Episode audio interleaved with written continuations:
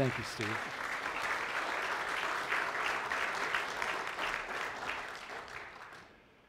Let's open to Matthew's Gospel, chapter 5.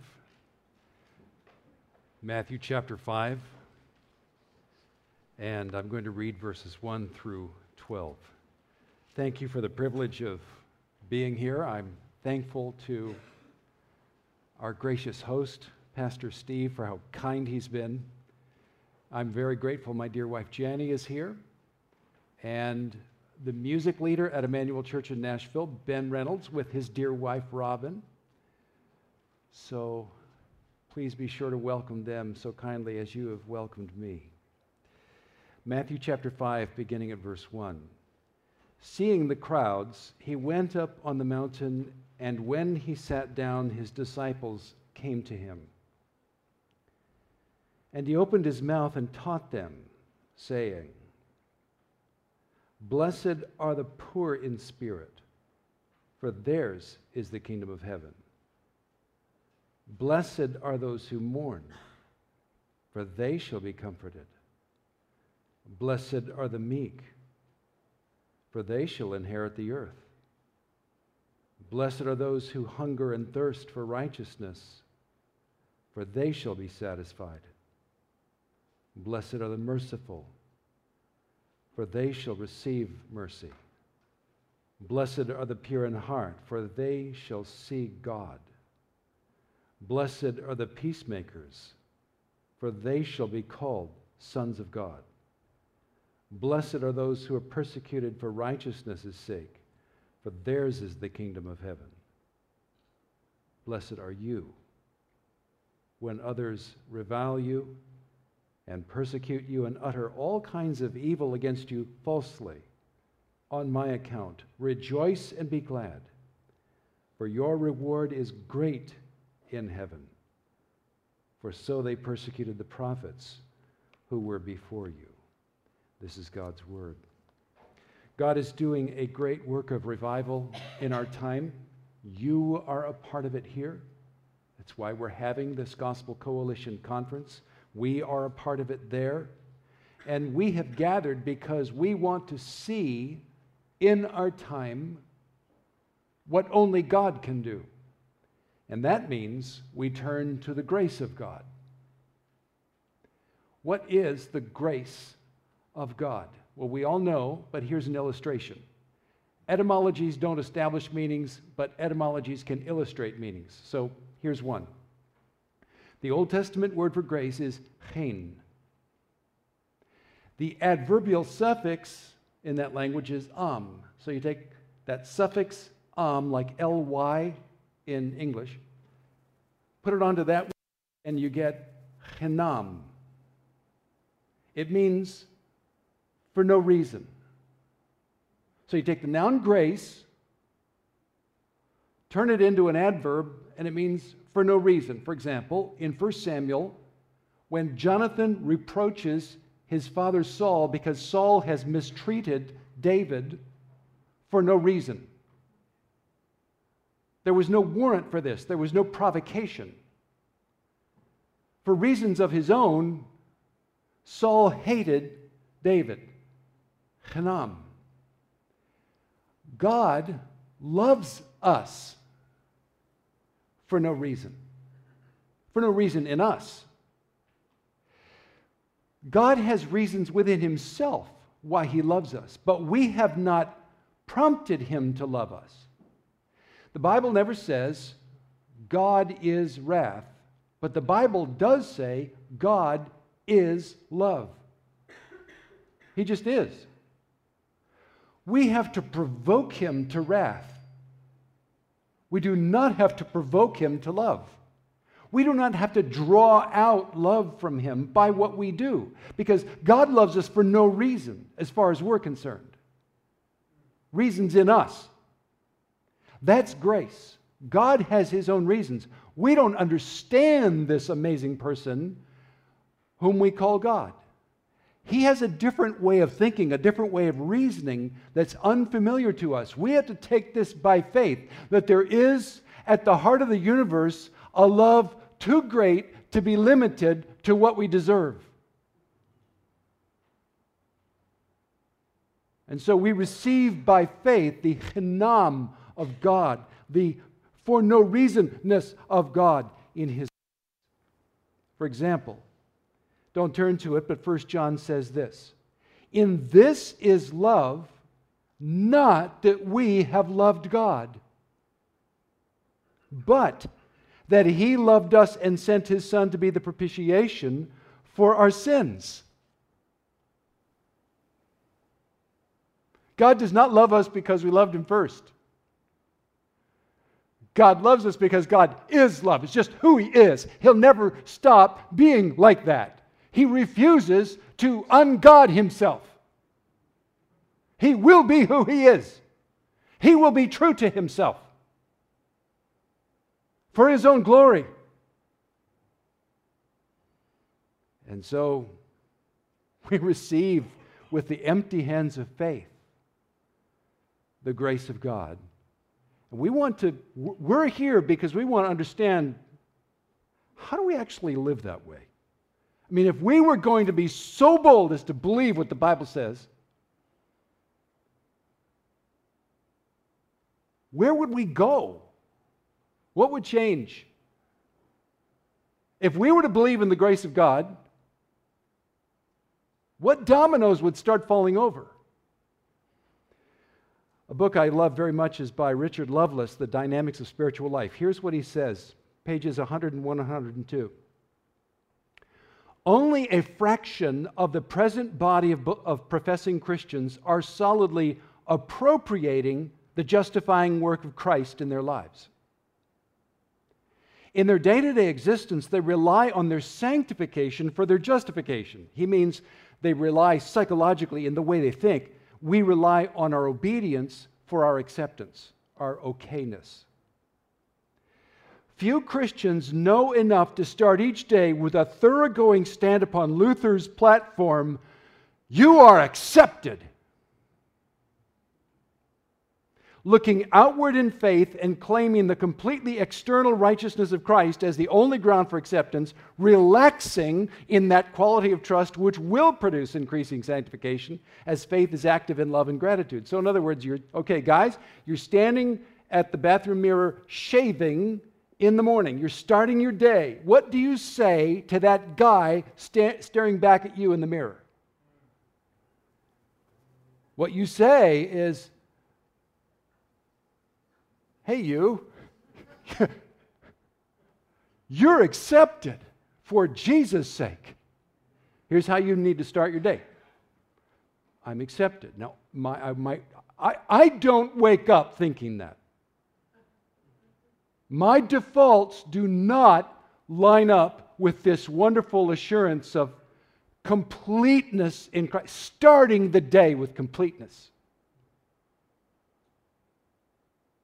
Believing in the grace of God means we dare to look at ourselves in the mirror and say, hey, friend, you're accepted. You start your day with acceptance for Jesus' sake. That's how God thinks. That's grace. And, and Lovelace continues. Oh, this is very significant. If you care about revival, you want to know this next sentence in Lovelace. In order for a pure and lasting work of spiritual renewal to take place within the church, multitudes within it must be led to build their lives on this foundation of grace. This means that they must be conducted into the light of a full conscious awareness of God's holiness, the depth of their sin, and the sufficiency of the atoning work of Christ for their acceptance with God, not just at the outset of their Christian lives, but in every succeeding day. When, when, we, when you came to Christ, you moved all your chips over onto the grace square. You staked everything on the grace of God in Christ. You were you started, okay, I'm going to bank. I, what else is going to erase my past?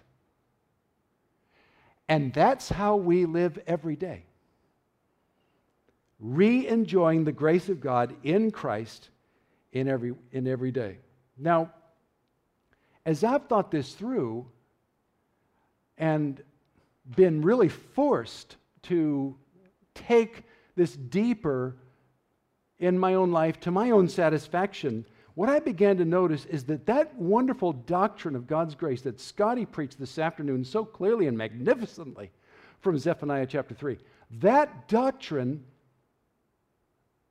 creates a certain culture in our churches and in our homes. And it's right here. When I began to think about that, that it, it finally came to me, and then it was so simple. Gospel doctrine creates a gospel culture.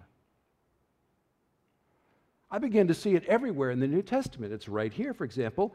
Not that we have loved God, but that He loved us and sent His Son to be the propitiation for our sins. Beloved, if God so loved us, so meaning for no reason, just because God is love, if God so loved us, we ought also to love one another for no reason in terms of performance. Gospel doctrine creates a gospel culture. The doctrine of grace, your church probably has a website with a sub page that has your doctrinal statement on it. I'm guessing that doctrinal statement is thoroughly pervaded with wonderful gospel truth. That doctrine, as it is apprehended and, it, and the Lord presses it into our hearts more and more deeply, creates a gospel culture in our churches.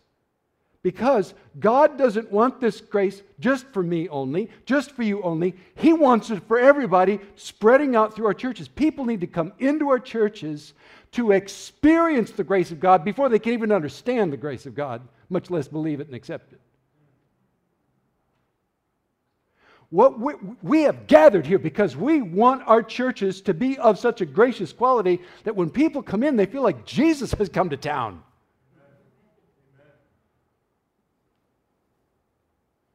Gospel doctrine creates a gospel culture.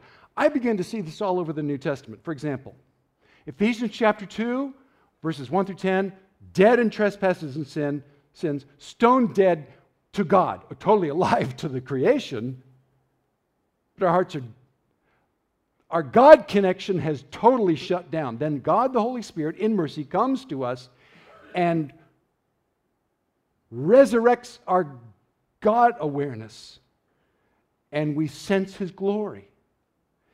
And Paul explains in Ephesians 2 1 through 10 by grace you've been saved through faith, and that not of yourselves, so that nobody can boast. The doctrine of regeneration creates a culture of humility.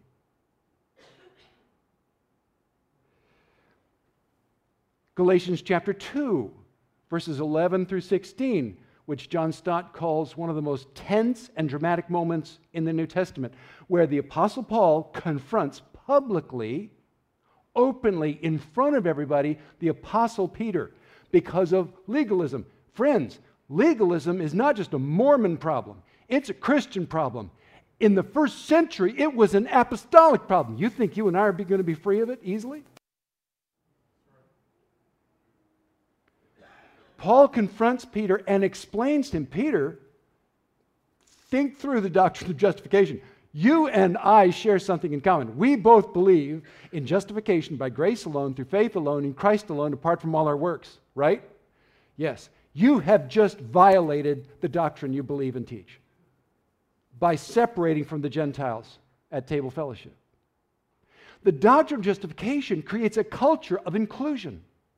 If all it takes to be kosher and clean among the people of God is Jesus, received with the empty hands of faith, then anybody who has Jesus is in.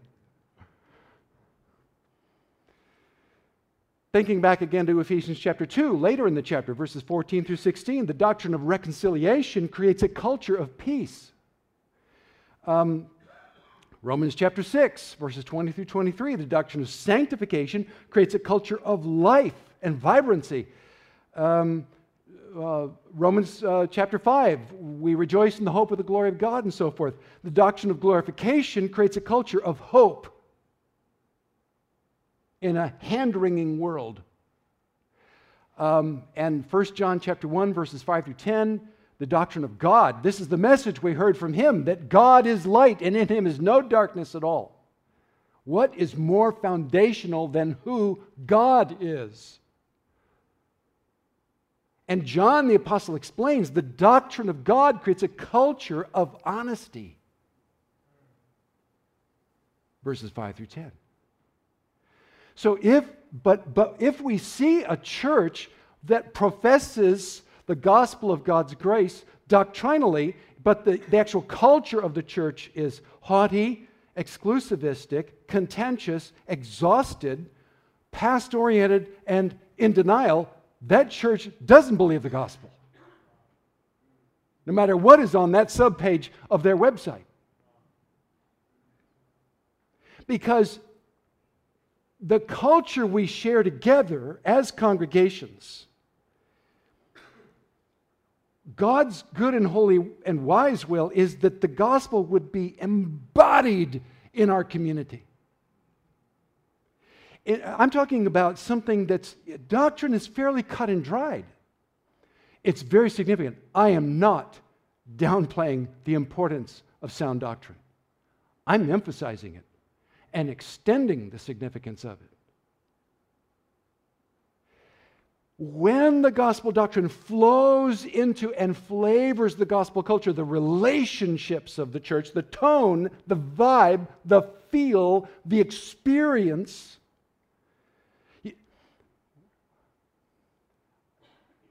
where I serve in Nashville, I frank, Ben, frankly, I, I think of it as kind of a it's a crazy experiment, what we're doing.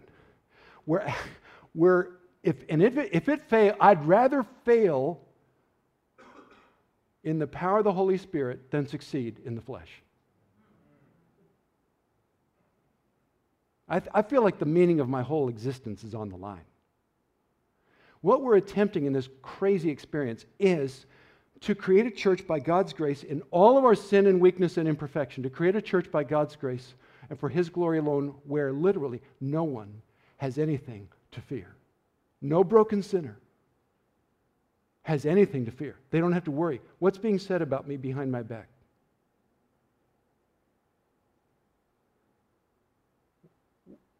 What might happen to me here?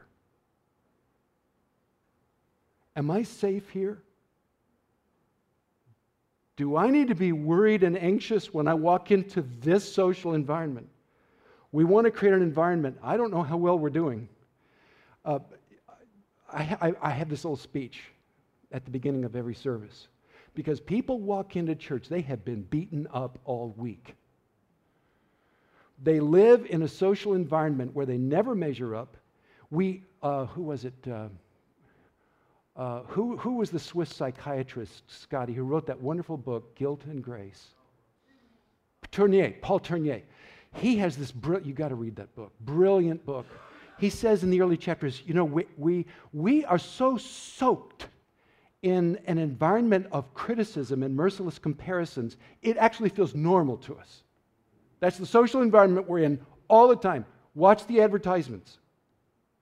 They're telling you you don't measure up. Buy this product and you look like this amazing human being in the commercial.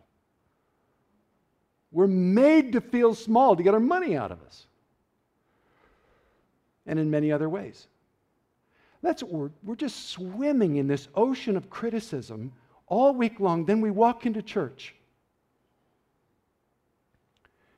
And I've got this little speech that I, I, I, I, I sort of begin the service with most Sundays. And A couple weeks ago, I walked up to Ben. We had the timer was like 30 seconds, and I, I felt kind of insecure. I felt they're probably sick and tired of me saying this. So I walked up to Ben. He was there with his guitar. I said, Ben, should I make that speech? Yes, you must. so, okay, okay.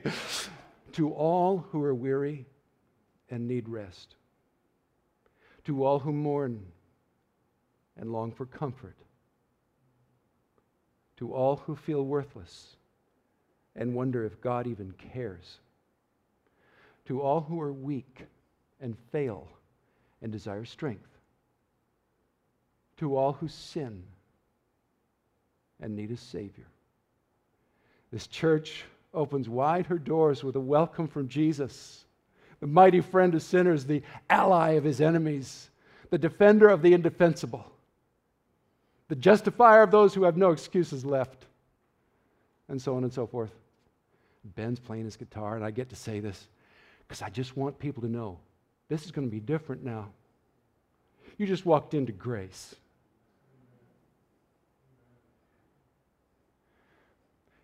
And we can relax, we can own up, we can be honest, we can face the living God through the blood of Christ and let Him speak to us. And actually, this whole this next hour together in this worship service we're going to be reoxygenated. My goal is that when those people walk out of church at uh, oh, 11.45 they just float out of church. I want them to be thinking without my having to tell them as they're walking out oh oh i want to live for christ this week i feel alive again nobody else makes me feel like this Gospel doctrine creates a gospel culture, a healthy church where Jesus reigns and He alone sets the ground rules, and people can live again. Well, that's what the Beatitudes describe, as I understand it. A gospel culture. It's what a gospel culture looks like. My goodness, who wouldn't, who wouldn't want to be part of this? Nobody has anything to fear here. It's wonderful. So we need both doctrine and culture. Um, the culture is what the doctrine is for. So we need the doctrine of grace wholeheartedly believed boldly preached, as Scotty did today. Without the doctrine, we have no reason for the culture, and the culture becomes unsustainable. But grace as doctrine only, grace on paper only, is not half right. Grace in theory only creates churches where Christians can beat each other up with a clear conscience because they're doing it for the glory of God because the doctrine is right. But that's wrong. That culture destroys the doctrine in people's eyes. Richard Lovelace, again, again in Dynamics, he said, The world does not need more victorious Christians who drive their neighbors to distraction by their cheerful indulgence in undiscerned carnality. I love Richard Lovelace. Only he could say that. It's wonderful. So, in a gospel culture, what's gospel doctrine about? God loving people who deserve damnation.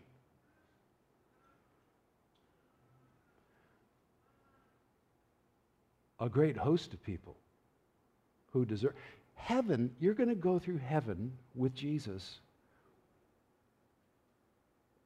every day, meeting the most amazing human beings, each one unique, unlike you in many ways. Every time you meet a new one, you're going to feel like you just made your new best friend forever. There will be a host, a multitude of fascinating human beings, and every single one of them will be for you and will like you. Heaven's a gospel culture. What we want is to experience that in our weakness and our need, our failure and our sin, experience it to some imperfect but real degree here in this world. Then our churches will have power.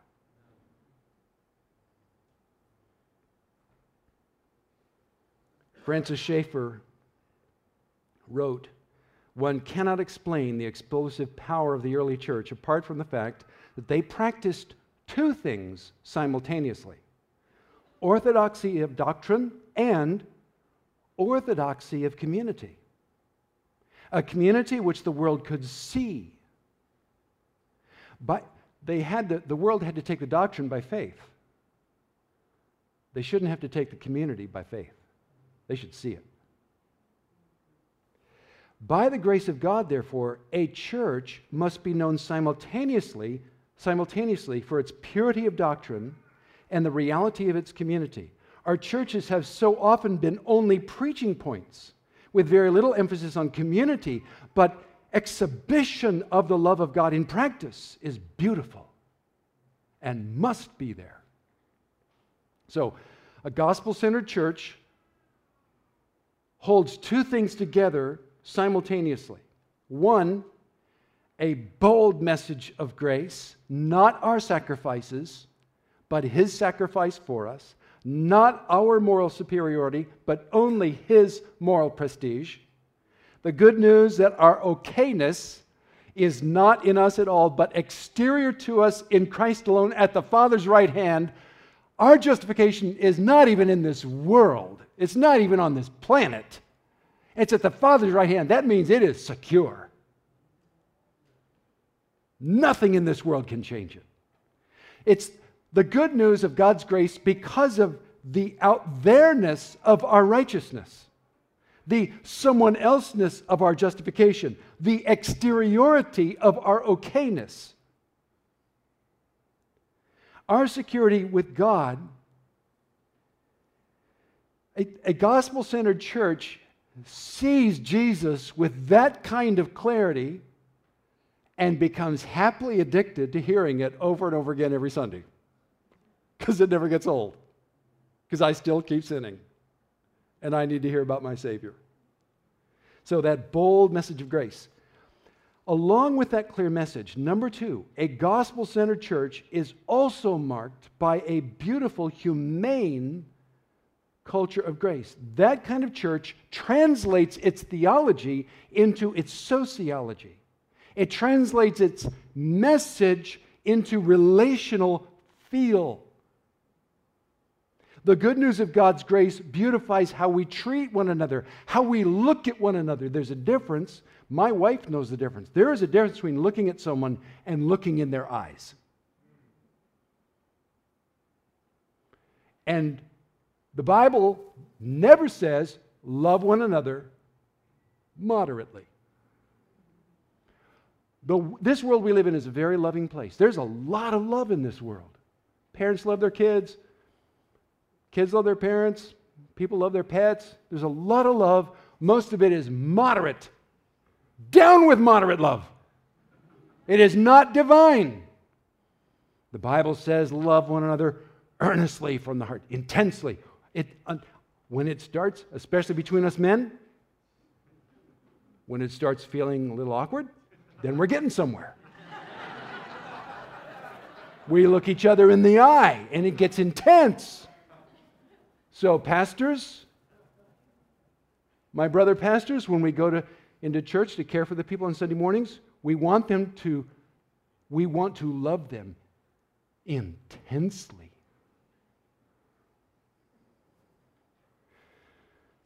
Then the message, you can just feel it. You, you're just walking into this cloud of glory because only God can do that.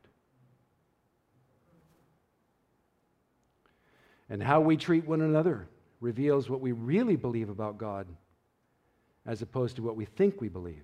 It is possible to say our church is committed to the grace of God and sincerely mean that while that very church, without realizing it, has become a law controlled social environment of merciless comparisons and coercive demands.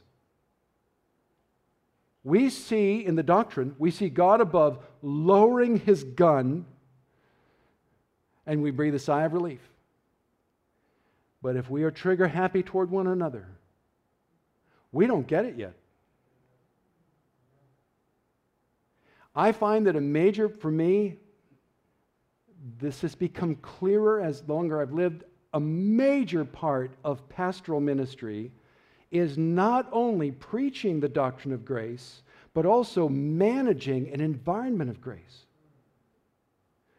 I'm not saying preaching it's preaching the doctrine of grace is not easy for me. I have to relearn it every every week in my preparation. But managing an environment of grace is even harder because it's more intuitive. It requires more humility and self awareness and constant touches with a thousand people and so forth. We all need God's help. It isn't easy to hold on to the doctrine. It's even harder to build a culture where the humaneness is so beautiful. Unbelievers, wouldn't it be wonderful for every church represented here to become, in the eyes of its community, a wonderful anomaly? You people don't make sense. Why aren't you angry? Why aren't you angry with each other? Why aren't you angry at us? Why are the races getting along in your church? And the different age groups and the various cultural identities. You seem to like each other. You are, this, there's somebody called Immanuel Church a, a for you church. I, I, that's one of the nicest things anybody's ever said to me. I can't imagine anything more wonderful if that's for the glory of God. Wonderful anomalies, difficult to explain, demanding attention, can't be ignored. Francis Schaeffer also wrote If the church is what it should be, young people will be there, but they will not just be there. Scotty, this comes, takes, takes us back to our college days. Young people will not just be there, they will be there with the blowing of horns and the clashing of high sounding cymbals, and they will come dancing with flowers in their hair. and so will the old people. And so our churches need to reevaluate what really matters. Here's a place to begin two simple questions Do our churches consider the truth of biblical doctrine essential? Secondly, do our churches consider the beauty of human relationships equally essential? Schaeffer spoke of orthodoxy of doctrine, he spoke of orthodoxy of community. That's not optional, that has authority. The easy thing is just to go one way or the other. I mean, I'm wired one way, you might be wired another some of us naturally resonate with truth and standards and definitions and boundaries and so forth. Others of us naturally resonate with relationships and feel and vibe and all those sort of ooey gooey things. That's me. And whole churches can go one way or the other. Left to ourselves, we'll get it partly wrong, but not feel wrong because all we look for is what's partly right. And we need a full paradigm of grace in doctrine and grace in culture because truth without grace is harsh and ugly, and grace without truth is sentimental and cowardly. And the living Christ is both truthful and gracious. Therefore, I cannot represent Jesus, and we cannot represent Jesus within the limitations of our own personalities and backgrounds and denominational styles. It literally requires me and us, it requires of you that we lean on the Lord moment by moment. Lord, I'm in this conversation with this human being right now. I'm feeling some pressure. I'm feeling some anxiety. I don't know what to say. So rather than veer off into my default, which is small and petty, I'm trusting you right now to give me grace and wisdom to understand how to respond to this person as you would have me, moment by moment then we find ourselves by the miraculous power of God transcending ourselves and looking imperfectly but legitimately a little bit like Jesus.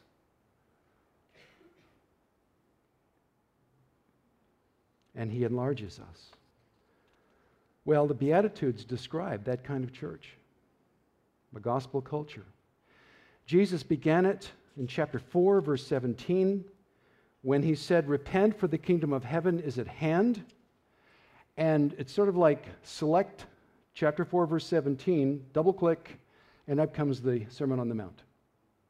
That's what repentance looks like, the coming of the kingdom of Jesus. So he was saying, Get ready for something new. Get ready for some adjustments. This is going to be a change, wonderful kind of change only God can give.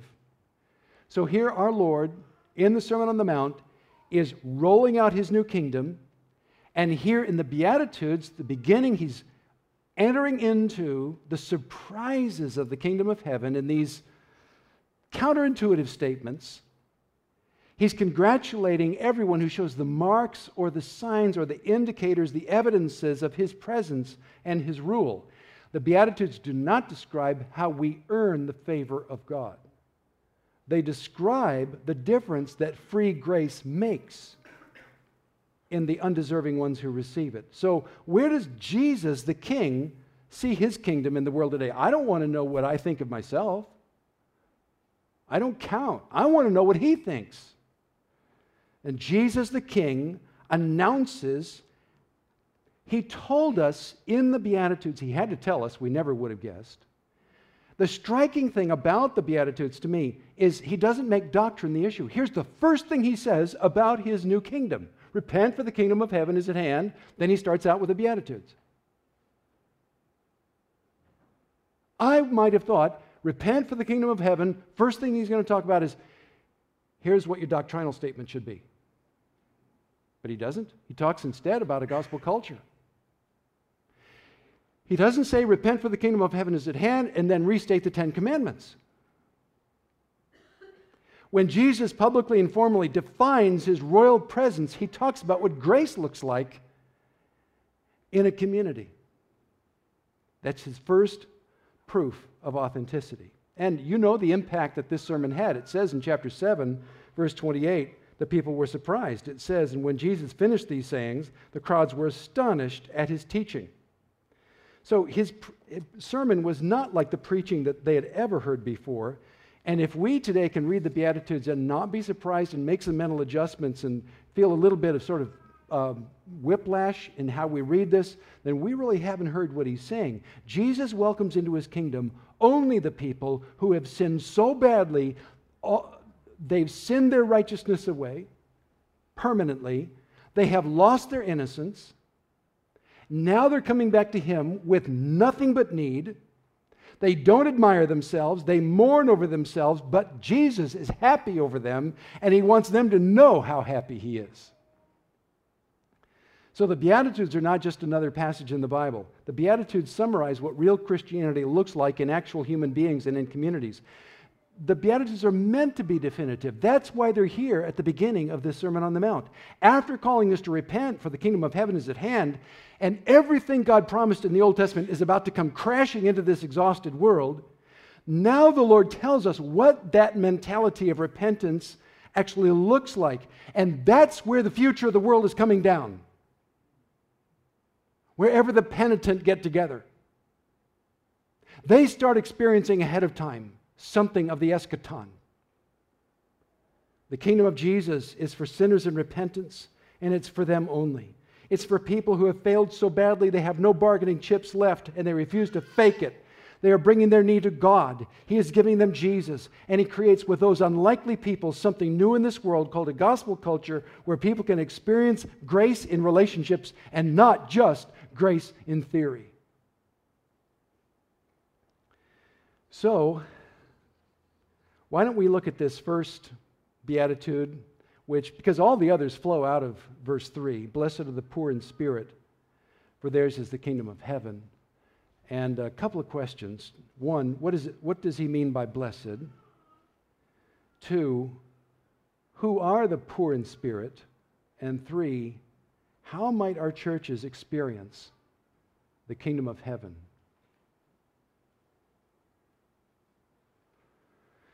So, one, what did Jesus mean by blessed? The word beatitude, as of course you know, it has nothing to do with the English word attitude. It comes from the Latin word beatus, which means something like fortunate or how well off. So the word blessedness, blessed is, is saying how fortunate you are, um, lucky, you lucky guys. The opposite of the word blessed is the word woe. We know that from Luke's Gospel, chapter 6, where blessed and woe stand in contrast to each other. The word woe means sorrow and regret. When Jesus says woe to people, he's saying, You're doing so well that you don't need me? What a tragedy. How I wanted to bless you. That's a woe. When Jesus says to the poor in spirit, Blessed are you, he's saying, You guys, are, are, you, are you actually saying to me, the poor in spirit, you're, you're, you're saying to me you have nothing to be proud of anymore? You've completely discredited yourselves. Congratulations. This is really going to go well. so the word blessed is a biblical high five. It's an attaboy. It's a pat on the back. The Beatitudes, obviously, therefore, are not laws. When Moses came down from Mount Sinai, he gave us laws. When Jesus introduced the Sermon on the Mount, he gave us encouragements. For sinners under the law, commands amount to wishful thinking. For sinners under grace, encouragement put wind in our sails. The word blessed declares authoritative encouragement from above Jesus said there's joy in heaven, even over one sinner who repents. Heaven is a constant explosion of nuclear powered happiness over broken sinners coming home. The word blessed is a word from above, it's a word from the throne. It is Jesus saying, I am rejoicing over you. I'm so pleased with you. I'm really excited about your future.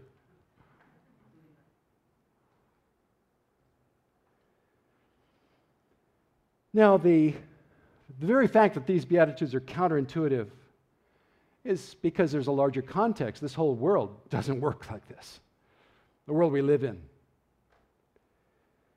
And uh, the world has its own sense of what to celebrate and what to congratulate and so forth. So, what I'd like to do is just briefly take each of the Beatitudes in order and flip it into its photographic negative.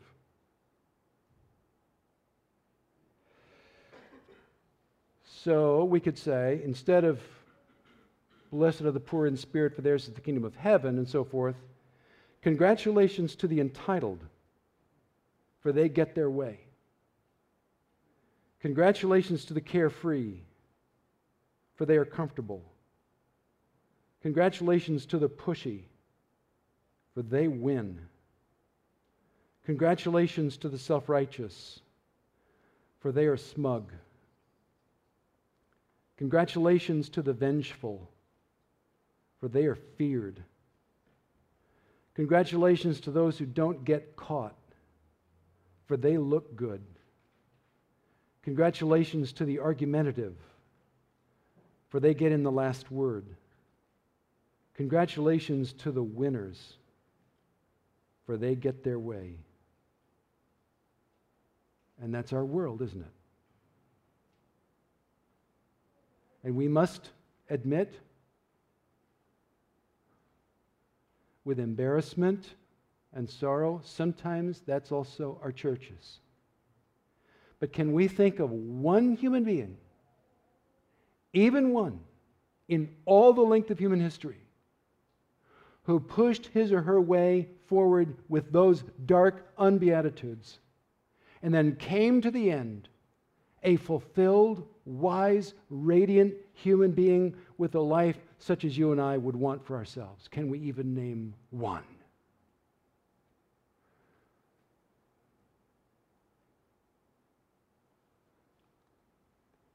That's the kind of world Jesus came to die for, but that is not the kind of world Jesus came to create.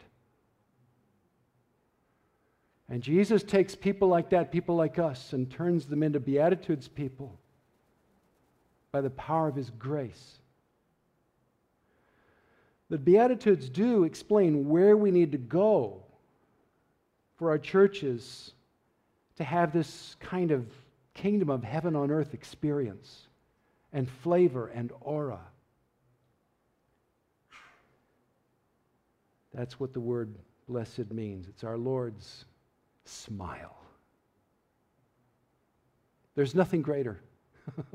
You and I both know we've all lived long enough and sinned enough and been disappointed enough to know there's just nothing in all of life like the smile of Jesus, especially when we know we don't deserve it.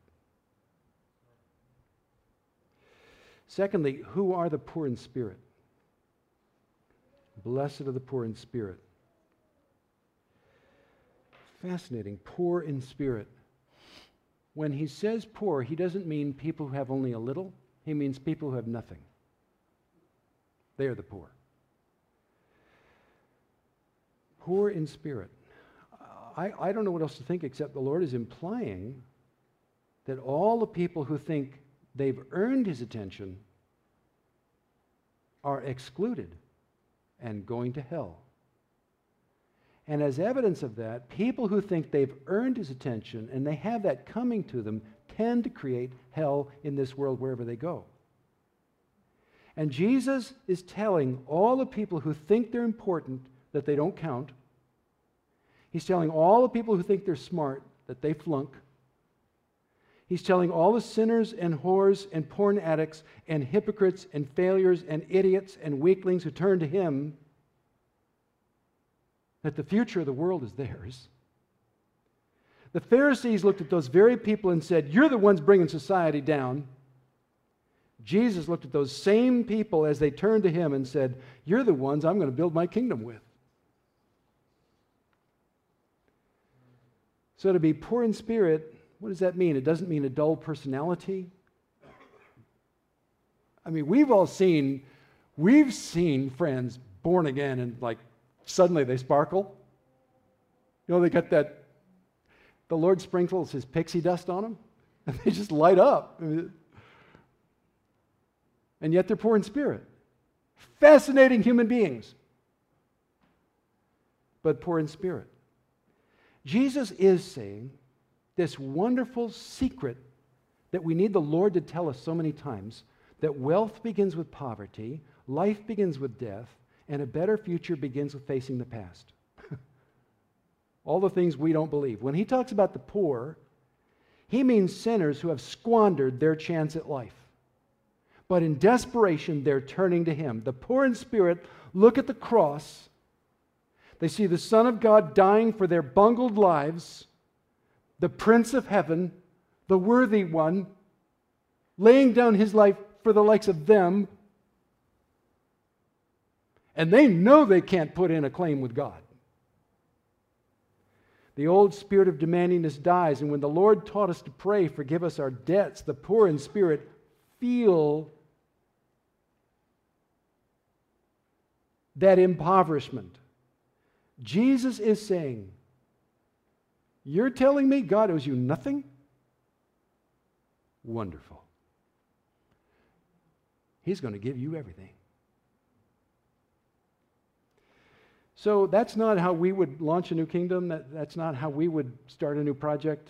Um, when we want to start something, we recruit the cool people and the heavy hitters and you know the winners and the people who are smart and funny and impressive and so forth. Jesus looks for the losers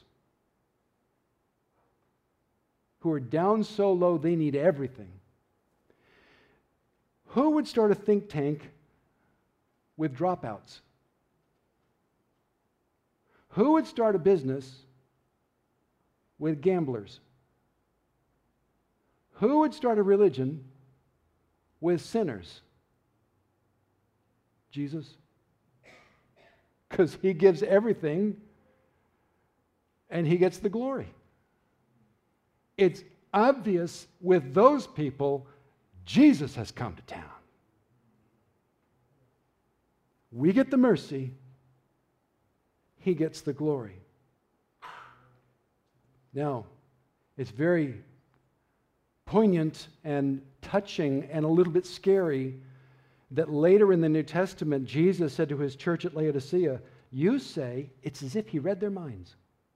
And he, he said, Guys, are you listening to yours? Let me repeat back to you the way you think and the way you're taught. Let me tell you what I'm hearing you say. He said to the church at Laodicea, You say, I am rich.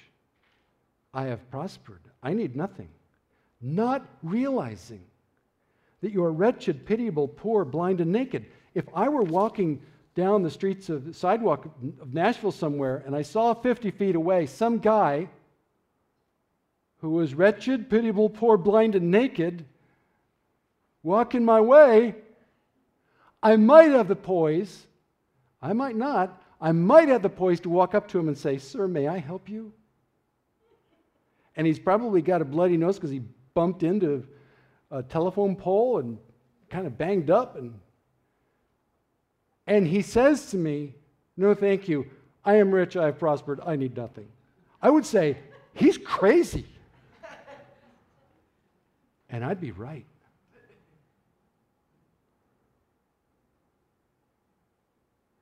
Jesus said to this church in Laodicea, You say, I am rich, I have prospered, I need nothing, not realizing it. You don't realize. You are wretched, pitiable, poor, blind, and naked. All they could think about, all they could talk about was their strengths and their accomplishments and their successes. What they needed was honesty about their weaknesses because it's weakness Jesus is drawn to. It's all he's drawn to.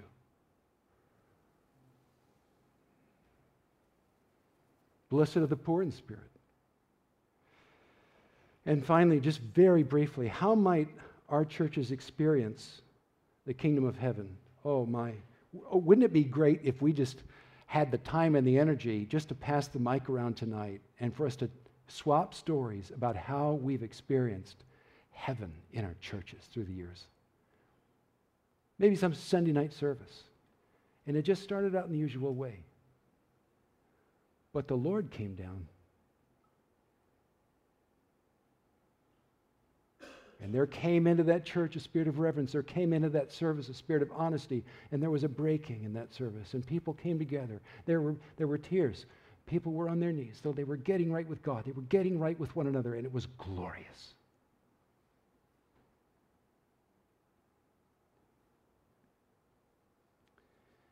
So, how can our our churches experience the kingdom of heaven? Well, the Lord said in chapter 4, verse 17, repent.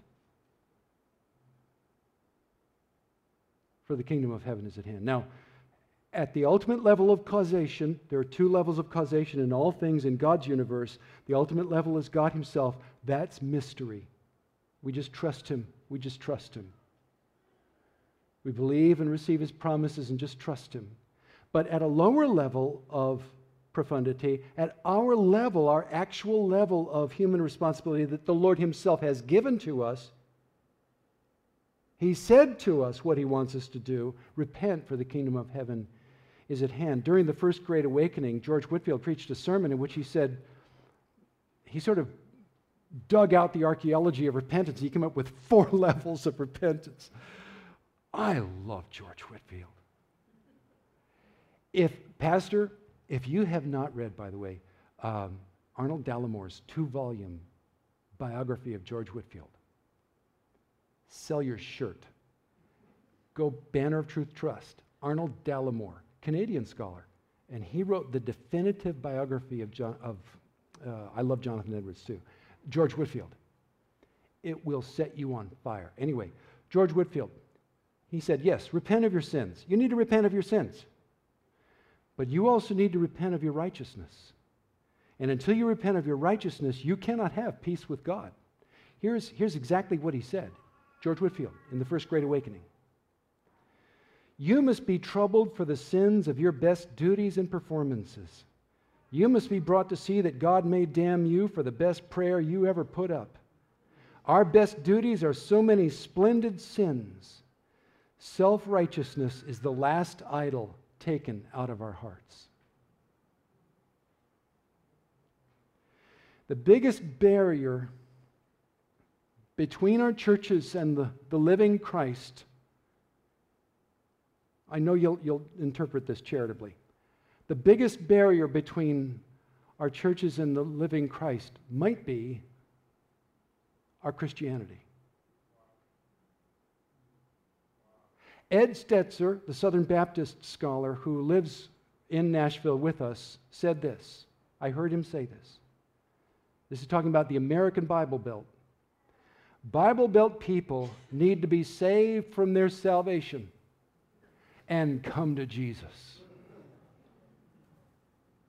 Why? Because sin lurks in our goodness, and Jesus cannot bless sin no matter how well polished it is. But the difference is this we feel the pain of our bad sins, but our good sins feel good, yet they're more poisonous. A man who commits adultery might feel bad about it, but a man who looks down on an adulterer probably feels good about that.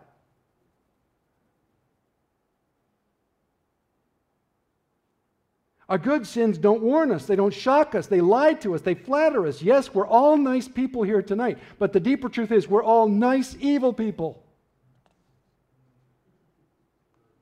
I am. And so are you.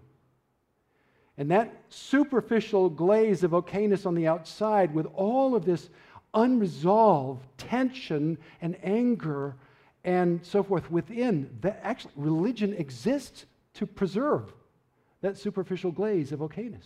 It's what religion is for, to enable def- uh, denial. And the gospel comes and our hearts crack open under the grace of God. And healing pours in. We start talking about the things that really trouble us in our hearts. We start confessing our sins to one another and praying for one another. We get healed. or we get unburdened. It is so freeing to be poor in spirit. Those are the people Jesus identifies with. They're just as sinful as everybody else, in some ways worse. But they experience the kingdom of heaven because they have Jesus, and all they have is Jesus.